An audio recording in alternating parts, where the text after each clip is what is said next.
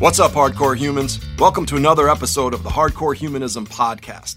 I am so thrilled to be talking today with John Joseph. Many of you know John as the lead singer of the legendary New York hardcore band Cro-Mags. John is also an author. You may have read his book, Evolution of a Cro-Magnon, and John is also an Ironman competitor, among many other things. And now John has just started his own coaching business that you can check out at johnjosephdiscipline.com. Now, I've had the privilege of speaking with John a few times before, and he has been a big influence on the conceptual foundation of hardcore humanism. The name hardcore humanism has two meanings. The first is taking a cue from the term hardcore punk. The term hardcore was used to indicate that the genre was a more intense version of punk. The songs were even faster, the scene was even more independent. And so, with hardcore humanism, we wanted to take the core values of humanistic psychology faith in humanity, unconditional positive regard for people, and the desire to find purpose and self actualize and make it even more intense, particularly by giving people behavioral tools that they can put into practice. And the second meaning of the term hardcore humanism draws from the humanism that runs through hardcore punk and other underground genres of music. I have always been struck by how the very musical subcultures that have been marginalized or stereotyped, even called dangerous or harmful to society, are the ones that are often actually talking about humanity and trying to address the problems we face with music and activism. And so hardcore humanism reflects the experience I've had with punk rock, hardcore, heavy metal, hip hop, and other previously marginalized subcultures that actually celebrate humanity. And to me, John epitomizes those hardcore qualities. He is someone who has overcome abuse, incarceration, homelessness, and addiction to build up his life and become the person he wanted to be. He's given us amazing heavy music like the Cro-Mag seminal Age of Quarrel album. He's become an Ironman competitor and an author. And he's constantly out there working for causes like getting healthy plant based food to the homeless and now taking that passion to the next level by becoming a life coach. So let's hear what John has to say.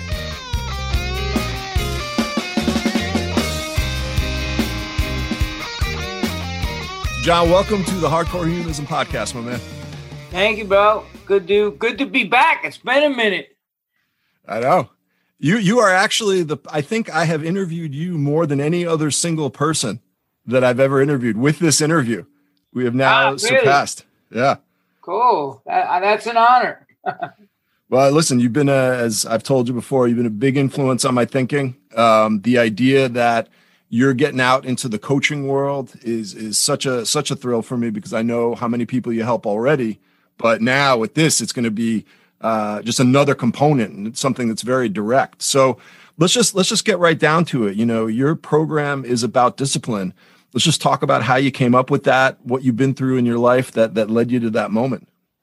Right. Well, um, you know, like like you said, I've been in this space for for a while probably like 30 years giving people advice.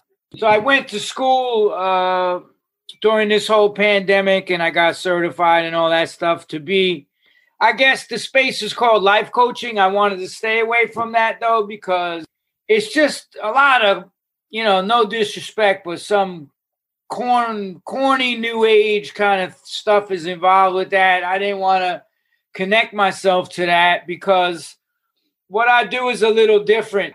When it comes to like that type of coaching, the set of rules is that you know you're not supposed to kind of lead people, but I, I find that the mixture of both works because I will give information on books to check out and websites and you know a lot of the information. But the you know the thing is, all the shit I've been through in my life, you know, growing up foster homes and fucking crazy stuff it was always that one aspect that when I applied myself to something and stayed disciplined, no matter what I was going through, I was able to overcome it. And one of the stories I like, I, I have my first, uh, what do you call it? Kickstarter class is Friday. So, you know, one of the things I talk about was staying so disciplined. You know, even when I was first uh, beginning with the Cro-Mags, I was living in a burnt out building and uh, no running water, no electricity, no windows, having to tape garbage bags over the windows, you know, writing lyrics by candlelight, taking showers at the fire hydrant in the freezing cold, and then getting on my bike to ride eight to 10 hours a day as a messenger so I could pay for the Cro-Mag rehearsals, which I went to after work. and then did it all again and you know the next day. So it was always that aspect of discipline because if you don't have that, if you don't stay disciplined, and even when I was a monk from 82 to 84, that's what's drilled into you. In the military, it's drilled into you discipline, paying attention to detail, discipline, that whole aspect of trying to get ahead in life. I coach people who are dealing with substance abuse problems, trying to better themselves.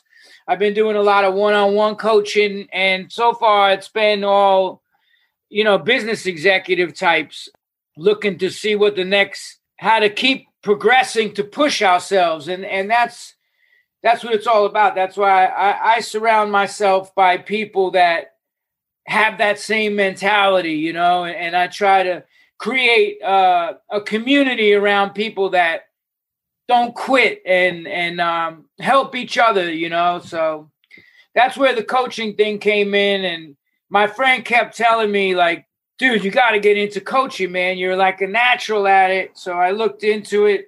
You know, one of the things I said was that if uh, if you didn't get your shit done during this pandemic, and I kept saying that, I was like, you didn't have you didn't have a lack of time. You had a lack of discipline because I'm I wrote new you know new music. I finished two books. I trained for an Ironman triathlon, which I finished in November 22nd in Cozumel.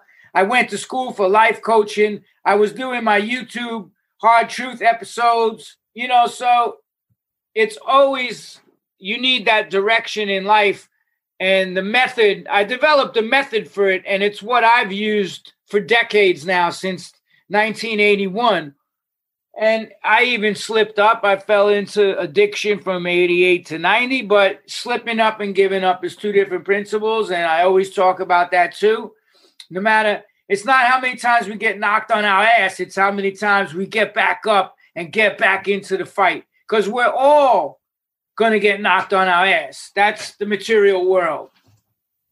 Yeah, but let, let me go even a step back because you know you're you're you're saying you know and and this is look this is part of what draws people to you that you describe the things that have happened to you over the years as getting knocked on your ass but any one of many of the things that you've experienced in your life if anybody you know reads the evolution of a Cro-Mag you know they, they know your history any one of those things would have led somebody to check out. And, and before you decided, like, I'm going to be disciplined, you had to decide that you were going to live for sure. And, and a lot of people, quite frankly, I know a lot of people I work with, a lot of people that I, that I've known would not necessarily have made that choice. And now it's, it's all worked out really well for you. But, but how did you know back then to say, look, I'm, I'm going to get through this somehow. So somehow all these horrible things that have happened, I'm going to make it through. Well, I got to tell you, man, it's it's mentorship. It's looking for those teachers because sometimes it, it's like we need that lifeline to be handed to us, man. You know what I'm saying? Like if you're drowning in the ocean, you know you want somebody that's on the boat to save your life. Like it doesn't ma- it doesn't make sense if they jump in the ocean too. Then you're going to be fishing out two bodies. So for me, it was the teachers that were there, the bad brains, and the whole community around that. This community that was created down on the Lower East Side of like forward thinking people. And then that led to me discovering my spiritual teacher, Prabhupada, and then getting the books. And I don't think I ever said, I want to live because I never really was like, I did things subconsciously that could have caused my death you know, drugs and robbing dangerous drug dealers and fucking. I never thought about it. I never thought about, hey, I want to check out. I just always stayed in the fight no matter what. No matter, like I said, you know, people talk about hitting rock bottom. I, I, went under the rocks, man. I was fucking under the damn rocks with the maggots and the worms and the decaying fucking corpses and where I was at, it was not a good place. And um, I knew I needed to change. And it was, I saw somebody that, you know, even during the addiction stuff, or when I came out of lockup and went back on the streets and then the went into the military and just all that stuff, it just seems like every time that teacher, that mentor would be there. And that's why it's so important, you know, in life to to have a coach or to have a, a mentor, you know, somebody that can give you some insight that's looking from it, or even a therapist. Sometimes I tell people, hey man, if you need to go get shit off your chest, go talk to a fucking professional. You know, not the ones that think that the answers to your problems are found in the little orange uh, pill bottles with your name on it. I don't I don't endorse that, man. I think uh 99.9% of the problems could be resolved without having to take medications and all that stuff. And uh, I know so many that now I'm coaching some people who have been reducing their medications because you can't artificially depression and all that. I, and I wrote about that in the PMA effect. It doesn't just hit overnight. It's the little steps. It's those little triggers that come along. Now, was I have I been depressed in my life? Oh fuck yeah. I would wake up crying in the mornings when I was a fucking drug addict that I just wanted to quit.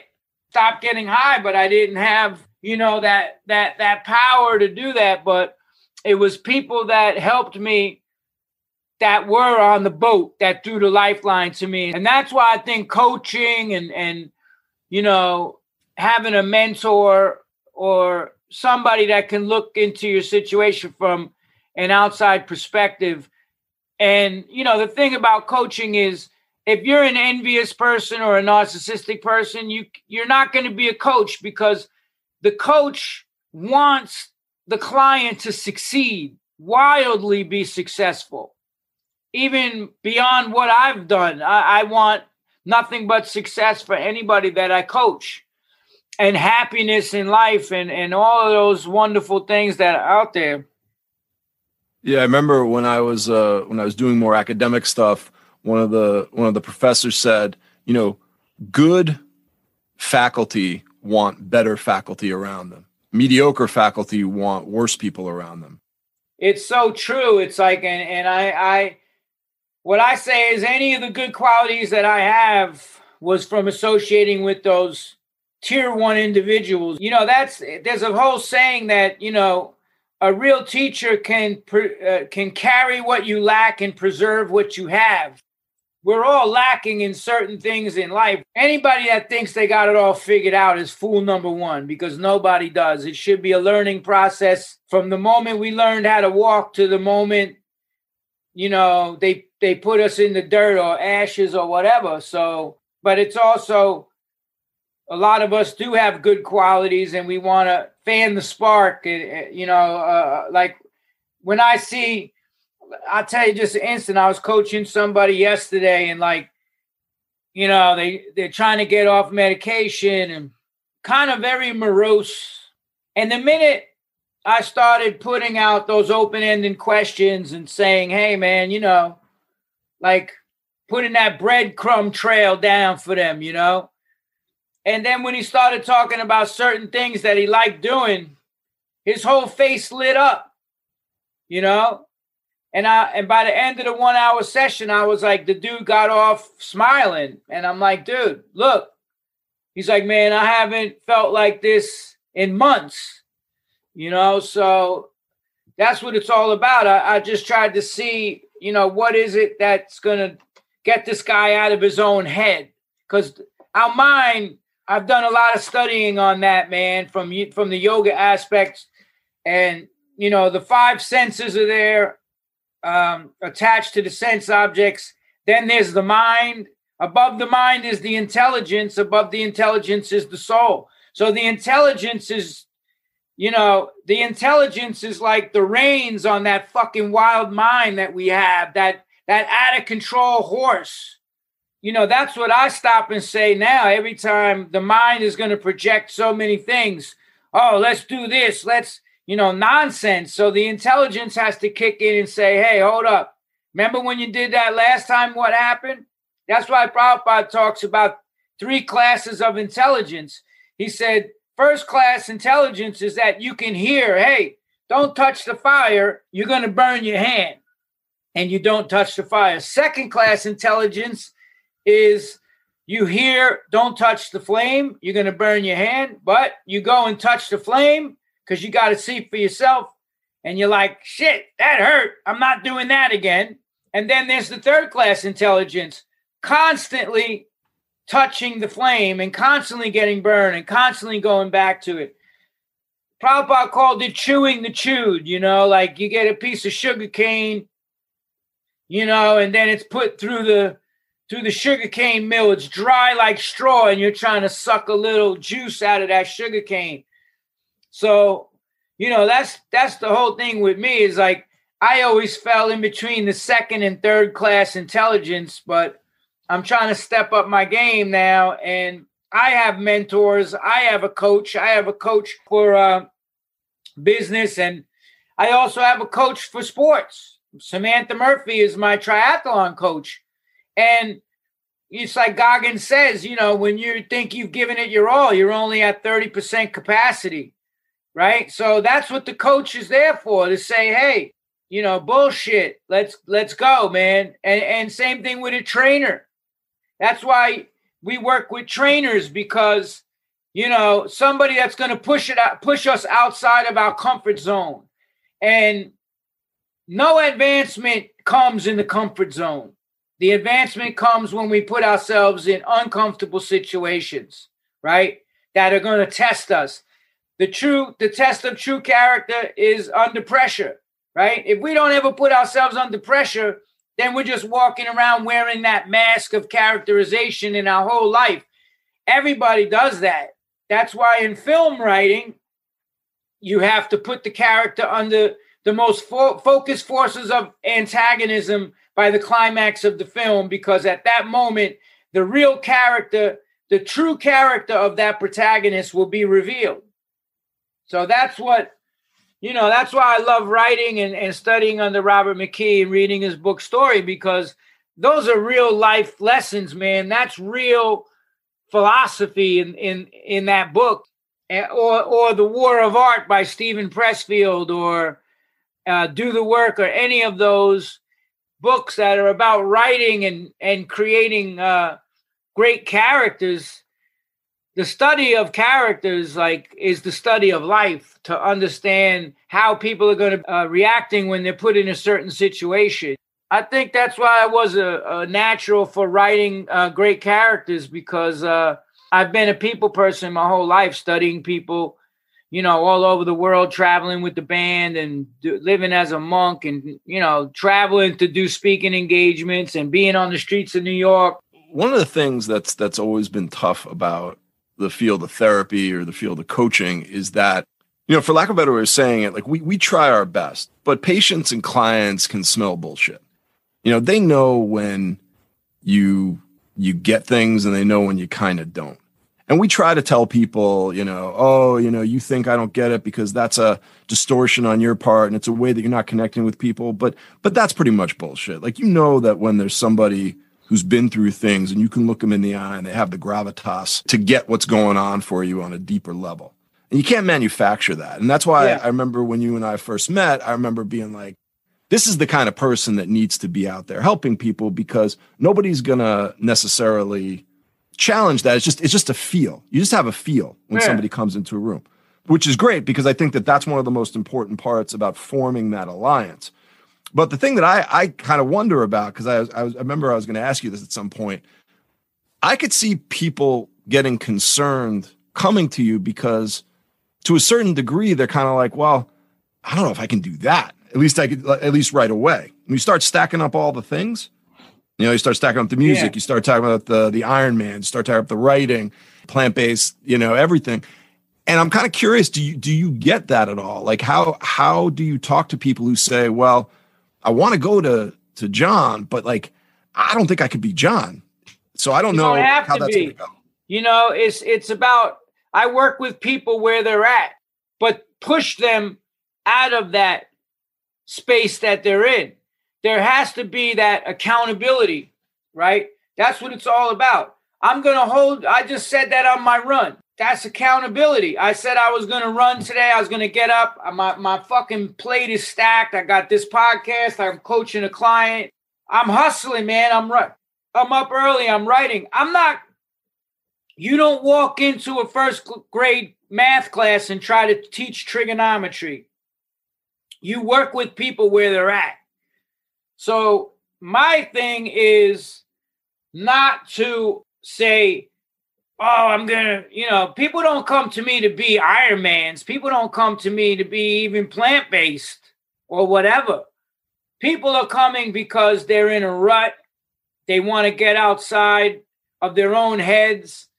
They're trying to figure it out. And this COVID shit has been crazy because a lot of people started having that time to sit there and be like, what the fuck is my life? What am I doing with this life? There has to be that that time where we're very introspective and looking inside and you know, there's so many distractions out there. A lot of people fear being alone.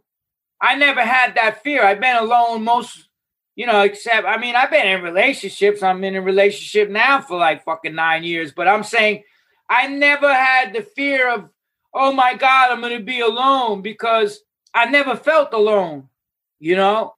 It was always diving within and understanding who the fuck I am, you know, beyond this physical plane. So when I coach somebody, every person's different. I do a I do a markup for every single client. You know, there has to be a coaching agreement. Okay, what are we what are we trying to get done here? What would you like to accomplish in this session? You know, I'm asking the pertinent questions the when, the where, the why, the how, what, you know, I'm doing a whole coaching is 80% listening and 20% me talking. And this dude yesterday, my client was saying, Man, I just don't have anybody that's doing to, for me what you're doing right now, sitting there listening to me.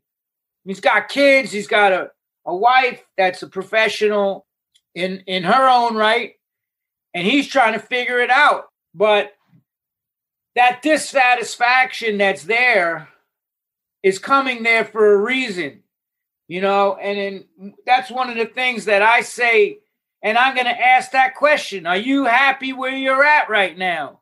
Like, how are you going to take the steps? What's the action plan? There has to be an action plan. And that's what I want to give them by the end of each session that I do with people. What the fuck is the action plan? What are the steps we're going to take so that the next time I have a session with you, I'm holding you accountable. Did you do what the fuck you said you were going to do? There's no bullshit in this. And my coaching business just started, but if I start seeing people that ain't doing what they're supposed to do, I'm not going to coach them. I'm not doing this for for the money you know, it's a it is a business. Don't get me wrong. I'm I, I want to be compensated for the hours, you know, that I'm I'm I'm I'm spending and all that. But it's much more than that too.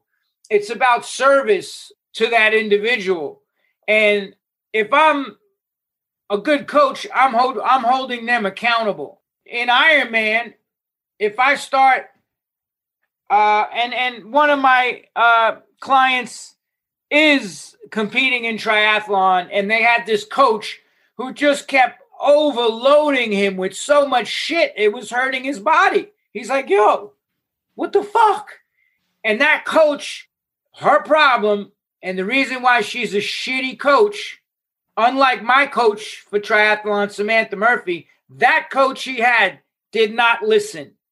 The client was saying something, but if you already have stuck in your mind that you're right, then you're not going to listen to the client. And then that's not what coaching is about.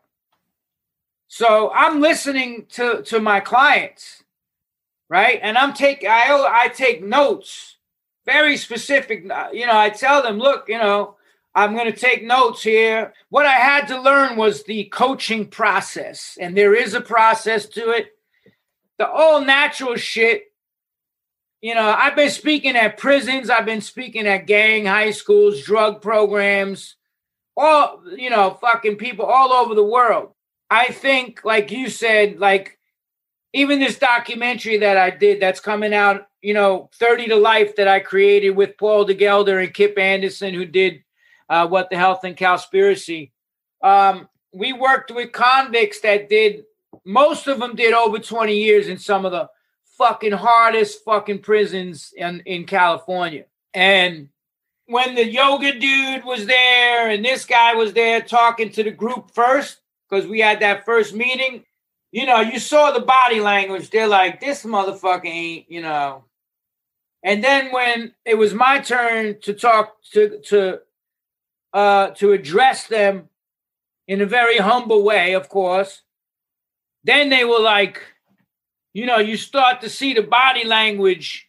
One of the dudes even broke down crying and was like, I can't believe y'all want to come in here and do this for us. You know, society looks at us like a lost cause. They threw us away, you know, because I I related my story. And you can't a PhD ain't gonna get you that. You could have a motherfucker with a PhD go in there and try to talk all kinds of book shit to these people. That ain't doing nothing. Because a lot of those people want to see, hey man, that dude, he's been there, man. He's walked in my shoes. He knows what it's about. And I know what it's like to be locked up against your will and have society tell you you ain't never going to do nothing but spend the rest of your life in jail or be murdered or or whatever the fuck, or never amount to nothing. I, I was told that, but I had to change that attitude. That's why the PMA effect and that whole process, that book I wrote, that's why it works. Because there is a process to it. The process came through Shravanam in Sanskrit, that means hearing. I wrote that yesterday on Instagram. There is a science to the process of hearing, and you have to hear properly. It's just like in the military, the instructor is instructing. Are you listening? Are you paying attention to detail? In yoga, in business, in anything that we learn, even your job, a psychologist, you had to listen to the instructors and hear properly. So I went and spent a few months training to get the certification. And now I take my process and inject that into the coaching method. So that's where I came up with the discipline that it's about discipline. And I really push that and accountability and giving people, you know, making them adhere to that coaching agreement, giving them the action plan, finding out what's what's going to work for them. And that comes from me hearing as a coach. All right, I'm hearing, I'm writing notes, I'm seeing what mistakes this person made in the past that led to this place that he's at right now. And one of them was like, Yeah, I get real fired up about things and then I lose my enthusiasm. We had to get to the bottom of why that happens. And it turns out the things that he was trying to do weren't challenging enough for him because he's a very smart individual and very accomplished just everything he touched, he had the Midas touch, but everything he touched with things that didn't challenge him enough. So we stacked some stuff on the table that's going to challenge him. And I gave him an action plan. Here's what we got to do. You know, it's a process though, you know, that we're working towards. And that's why I, like I said, I have a coach too. I'm a work in progress myself. I'm still dealing with shit but I show up every day to the fight. And that's what I said. I just posted on Instagram. Being impeccable with your word. The Four Agreements is a great book. Don Miguel Ruiz. And from the outside, oh, that's easy. I can be impeccable with my word. I can always do your best. I, I don't take things personal. But um, then when you actually try to apply it, see, there's Prabhupada always said we don't want armchair philosophers, right? Even you could teach a parakeet to chant mantras, Hare Krishna, Hare Krishna, and then when you grab it by its neck, ka ka ka. So that's not what it's about. It's not about being an armchair philosopher. It's about getting the knowledge, getting the knowledge from the Bhagavad Gita or whatever you're trying to do, and applying that knowledge. That's the difference. Most people that that was his problem. He had all these crazy book smarts and all this stuff, but the stuff that he was supposed to apply to his life, he didn't. And you know, that's that's what it's all about is showing up every day, you know? Yeah, you know, it's interesting because one one of the things you were saying before about the prisoners, and it's it's interesting because a lot of psychology and and and you know coaching is all about in theory moderation. Like it seems as though everything's about taking the edge off. You know you're you're allowed to do a little bit of this but not too much. You know you're allowed to do this not too much.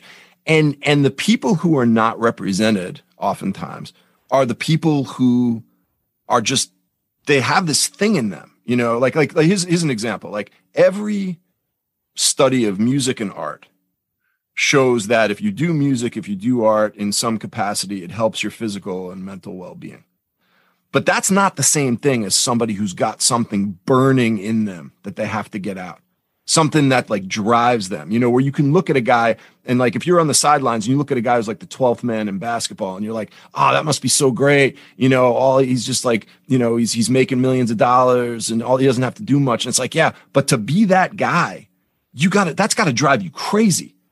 Crazy because the idea of not competing, the idea of not winning is is the worst thing for somebody like that. Yeah. And that's the space that is not represented, I think, very well in in you know the mental health because you know even with extreme metal like you know they they say oh this this music's bad for you this music's bad for you and then and then lo and behold the studies show that when you listen to extreme metal it relaxes you i remember the first time that happened you know my my son's my my son's first uh, concert was which i've shown you the was was Cro-Mags you know it was it was uh uh sheer terror okay. and then it was and then it was you guys you know when he was eight and my daughter, when she hears like we put on like WSOU in the car, she just leans back and she's like, oh, this is relaxing. Yeah. You know? And it's like, but we didn't, but we tell people, no, no, no, no, no, do things moderate, do things whatever. I just think it's like a huge mistake. I think what you're talking about here with that guy is what's often missing in conventional therapy programs. It's like, why does everything have to be moderate? You know, in order to work, you know, some people need to be in the extremes. I, I learned about Rich Roll from you and he was the first person who said that directly. You know, I'm more comfortable in the extremes. You know, yeah. and I think that's where somebody like yourself can really help somebody, whereas a lot of people in my field would not be able to because they don't get that. You know, I wrote a quote about, you know, moderation, everything in moderation. Nah, I, I don't, I don't, uh, I don't adhere to that philosophy when you're trying to have uh, self improvement towards people what I also talk about a lot is the word obsession, right? And too many times there's a negative connotation attached to that. Oh, you know, but obsession has to be there because there's a, such a thing called the beautiful obsession, right? So when I get up in the morning, when my eyes open, I can't wait for my feet to touch the floor to get after it. I, I'm I'm fucking writing. I'm you know, for another book. I'm right working on some uh, TV uh, series. I'm working on new music, and then I know I'm going to train. And if you're not obsessed with what you're doing, and that's what I asked somebody yesterday. I go, "What would you do, even if you weren't getting paid for it? What do you love to do?" Oh man, I was in the ocean on vacation and I just fucking went in there and swam two hours and like he loved doing it. So that's the question I ask. And you know, when you're just doing shit for a paycheck, you know, that's the difference between a career and a job. You know, anybody could have a job. And I'm not saying you shouldn't. I've had tons of them. But would you do that job if you weren't getting paid? I spent decades writing and never got paid for it, but I would turn on that computer and open up Word or open up Final Draft to write scenes for a movie or a TV show. And fucking next thing you know, five hours went by.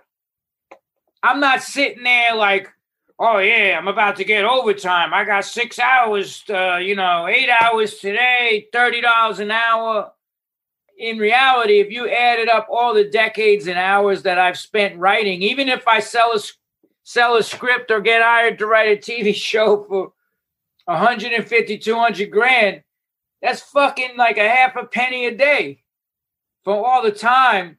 But it's because I love what I was doing. And until we find something in life that we love what we're doing, we're never gonna fill that that hole. Every you know, everybody talks about that. There's like this emptiness, man. I just don't feel I just don't feel like I'm I'm getting anything where I want to be in life. I, I feel I feel unsatisfied. So that's what we have to tap into. We have to tap into why that is. That's part of the coaching, the why. Let, let's fucking let's peel back those fucking layers of that onion and see what the fuck's going on under there. So that's my job is to get them talking and me listening. Yeah, and I, I remember, you know, because when when hardcore was happening early on, you know, I I, I didn't really know that much about it, and I kind of came to it later on. Actually, you know, playing music and talking, you know, got more into it, talking to people like yourself and Ian MacKaye and Steve Albini. And I remember when Steven Blush in, and I saw American Hardcore. And I remember when I when I talked to him and he said, you know, hardcore is is about success as defined in in non-monetary terms. Mm. You know, and and I remember Steve Albini like talked about that. He's like, you know, there's two kinds of jobs. There's a job you do for money, and then there's a job that you do because you love to do it and you hope to make money for it. And I remember hearing that. I remember like everything started to make sense after that. Because I had always kind of done certain things where I was kind of like, I, don't know why I'm doing it. But it makes so much sense when you define it the way that you're talking about right there. And I do think that's what's missing from a lot of people's lives. You know, they think and they're told early on, like, well, well, where's this going? Like, well, how are you going to make money from it? Like, what's the point of it? And it's like, I don't think that's the best way of do it. I think like what you're talking about, about saying to people, hey, what are you passionate about? What would you do if you knew you couldn't fail? What would you do if you weren't getting paid for it? Those, those are the questions I think to yeah. ask people. I mean, I've been playing music since 1981. We never made millions of dollars. It's something I love to do. I love writing songs. I love creating art. I love the community that's around. Yeah, you're absolutely right. I mean, I had people tell me, and it was so funny, man. Like back in the, oh, when are you gonna get serious about life? I'm like, motherfucker, I'm dead serious about life. I'm more serious than you could ever fucking imagine because he became a businessman and he has, you know, the car and the this and the that. Everything, the nature of the material world is everything is temporary, man. We're going to have to give up these bodies one day. So, my whole thing is while I'm here, I'm going to strive to be the best person I can be. I'm going to strive to be of service to as many people as I can. I'm going to strive to create great art to put out into the world with some meaning behind it. And uh, I'm not going to be like yoga. It says in the Gita, you're not supposed to be attached to the result. You do it for the love of the act itself. If if the money comes, so be it. Who cares? Like I know so many miserable as fuck millionaires. They wish that they could just enjoy. It's hankering and lamentation. That's there's a saying in Sanskrit, dushpalena helena cha. And that means the lust burns like fire is never satisfied. And that's not sexual lust. That means lusting after one thing after another. I gotta get that fucking car. Once I get that fucking Mercedes Benz, with the heated fucking seats and then then I'm gonna be happy. But guess what? You get that and you're still not happy after a little while. Then you're on to the next fucking thing. So where where does it end? Where does it end? Like where do you slow down and say, "Hey man, let me stop looking out there and let me start looking in here." Because that's where the real happiness lies and that's what I try to tell people take some time to be introspective, man. Fucking turn the fucking lens inside, man. Let's see what's going on in there. That's the what. What is it that you're not doing or going after in your life that's causing you to have these feelings of uh, dissatisfaction in life? That's what we ha- that's what we have to get down to. And not everybody's going to be an Ironman. Not everybody's going to compete in triathlon. Man, everybody might just go on with their family life and do whatever. But that's why coaching can help relationships, everything, because it's improving that person's life. And when you improve your life, it affects everybody else that's in your circle, you know? So, you know, the thing that, that, the thing that bugs me, I guess, sort of, is that you know what what happens in these situations right? And i'm sure look you've been through it. Like i, I you know i don't remember what was that that show? Was that like talk show that you were on a bunch of the the hardcore donahue? donahue yeah. So it's like you know you watch something like that right? And you watch like getting like people like with their disgust and their judgment and like all that kind of stuff. And now now that it was successful, so much of like what we're seeing now with the DIY and people like like creating their own businesses is all like to a certain extent those underground cultures like hardcore, hip hop, metal, like all those people who just were like I don't care if you don't include me. I don't care if you're not into me. I'm doing my own thing. I'm creating my own culture. And you see it now. You see it in culture. Like people really have absorbed that. They may not know part of where it came from, but they've absorbed it. But the thing that pisses me off is that when you see it at the beginning, just like that guy was saying to you, we judge it.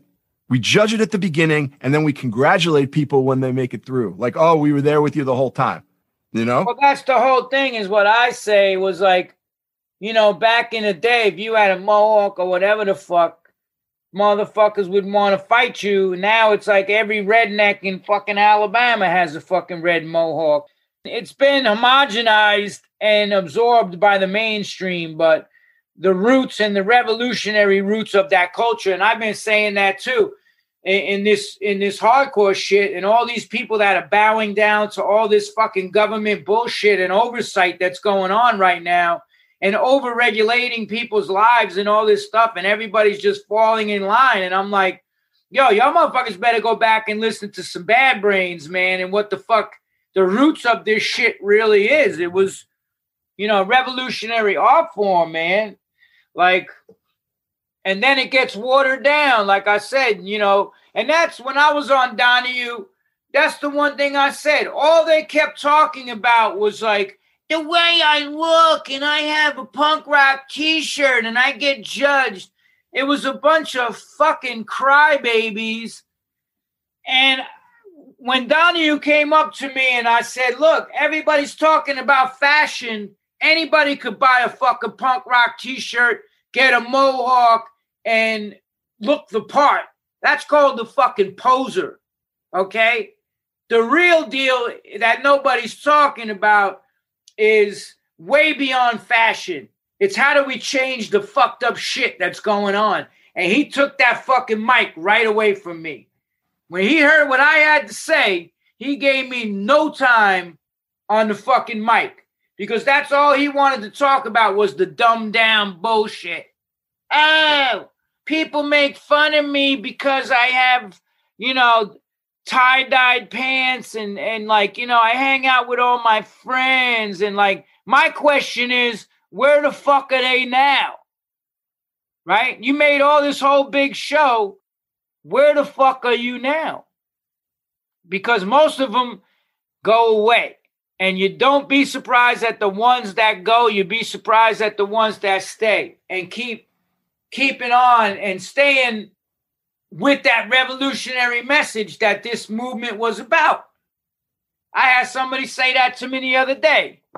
Oh man, like somebody else said that shit because I posted up something on Instagram and they were like, dude, man, you're 58. Like, when are you gonna like fucking give it up already? I'm like, see, you gave it up. You gave it up. I'm still in the motherfucking fight. And in this day and age, it's more needed than ever. This questioning authority and the rest of the shit that came with this whole genre of music and what we do. That's why I love dudes like Sick of It All and the bands that's still out there questioning shit and writing great music. And there's even a lot of new bands coming that are doing it. Terror and all these these brothers that's out there doing it. Yeah, and it's it's just the idea, you know, it's it's interesting that you say it that way. So like when are you going to give this up? It's like because and that's that's one of the problems with when, you know, people do some kind of alternative or underground culture is then people say, "Well, you have to explain yourself in my thinking." Right? So it's like, you know, I for me, I would do something for a certain amount of time and then give it up if it didn't work out. So when are you going to give it up? And it's like, yeah, that, that's not the point. This isn't about giving it up. This is a way of living. You know, the idea of questioning, the, the idea of basically saying, look, if I'm not seeing what I like out there, I'm going to do it myself. I'm going to build a culture myself. That's not a, that, that doesn't have an expiration date. Yeah. And so that question of like, well, when are you going to give it up? It's like, what do you mean give, give it up? Give up what? The whole, the whole culture has now been built around underground cultures like hardcore, hip hop, metal, and it, and even goes before that with you know things like blues. So when you're saying like give it up, it's almost like what are you what are you looking at? Because you right. would have given it up, but that's why you wouldn't create a culture. Well, I was pulling up the lyrics to the first Blood Clot album that we did, and I wrote this song called Parallel Lives, right on Burn Babylon Burn. And the lyrics are We live outside the lines in parallel lives. We fight for truth, survive the crazy youth. Infiltrators exposed. When fools speak, we do what's right, stand up to the weak.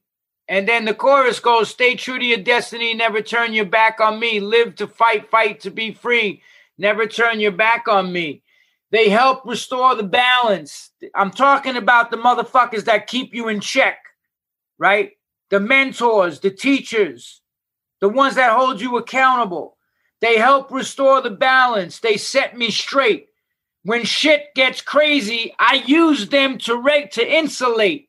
But I must confess, I tend to stress if they mistake my kindness for weakness.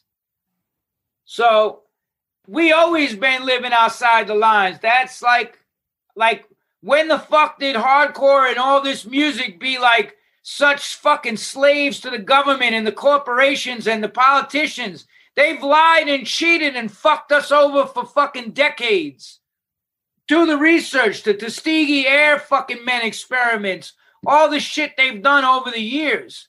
And now we're supposed to fucking trust them, and I don't. I stay true to my motherfucking roots, and you want to criticize me for that?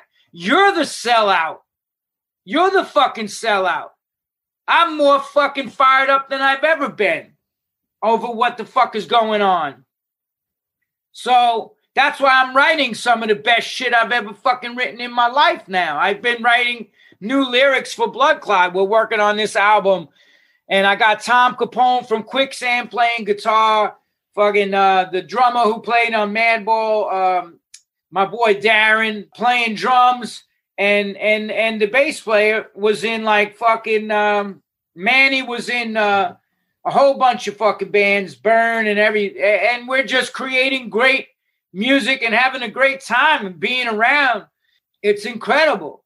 Like, why would I want to give that up to go be miserable and join the join Camp Miserable? They're in Camp Miserable like people like, wow, you got a great life. I'm like, I made that fucking life for myself.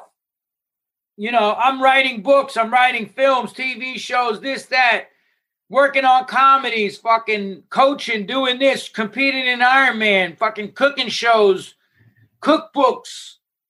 I I don't stop. I'm on my grind. And you do one thing and you sold out and you left your shit. And see, that's the whole thing there's a great analogy. If you look, and I hate to use it because I don't eat any crabs or whatever, but you know, if you take a pot of fucking boiling water and the crabs are in there, if a crab tries to get out, the other crab will pull him back down. The other crabs pull him back down to his death. So those types of people that say that type of shit, that's what they are. They're crab-like motherfuckers, and I, I don't even listen to them. Like I just go do what I feel in my heart that makes me happy. It's my obsession. I get to I get to do all this stuff. I get to wake up and go swim or or ride my bike or fucking write lyrics or help people. Why would I give that up? Like what sense does that make to be unhappy like you? It's that authentic self. And that's what, you know, I try to uncover even in the coaching business you know, you may not be a musician, you may not be uh, a writer, you may not be any of those things, but there's still the authentic self is still there within you to create some great stuff in your life. Even if it's creating a great business or creating a great relationship or a great family life, whatever the case may be. Always great talking with you. Always inspirational. Definitely. And uh, you know, honestly, best uh, best of luck with this, man. I'm so glad that you're out in this space. And Thank you, I sir. that means a lot people. coming from you. Well, listen, looking forward to the next time we get a chance to talk, my man. Definitely, man. All right, All right. and getting in the pit together. Absolutely, with your son. looking forward to it.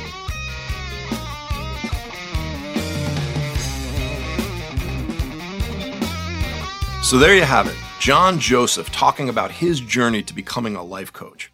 Now, there's so much to take away from the conversation with John.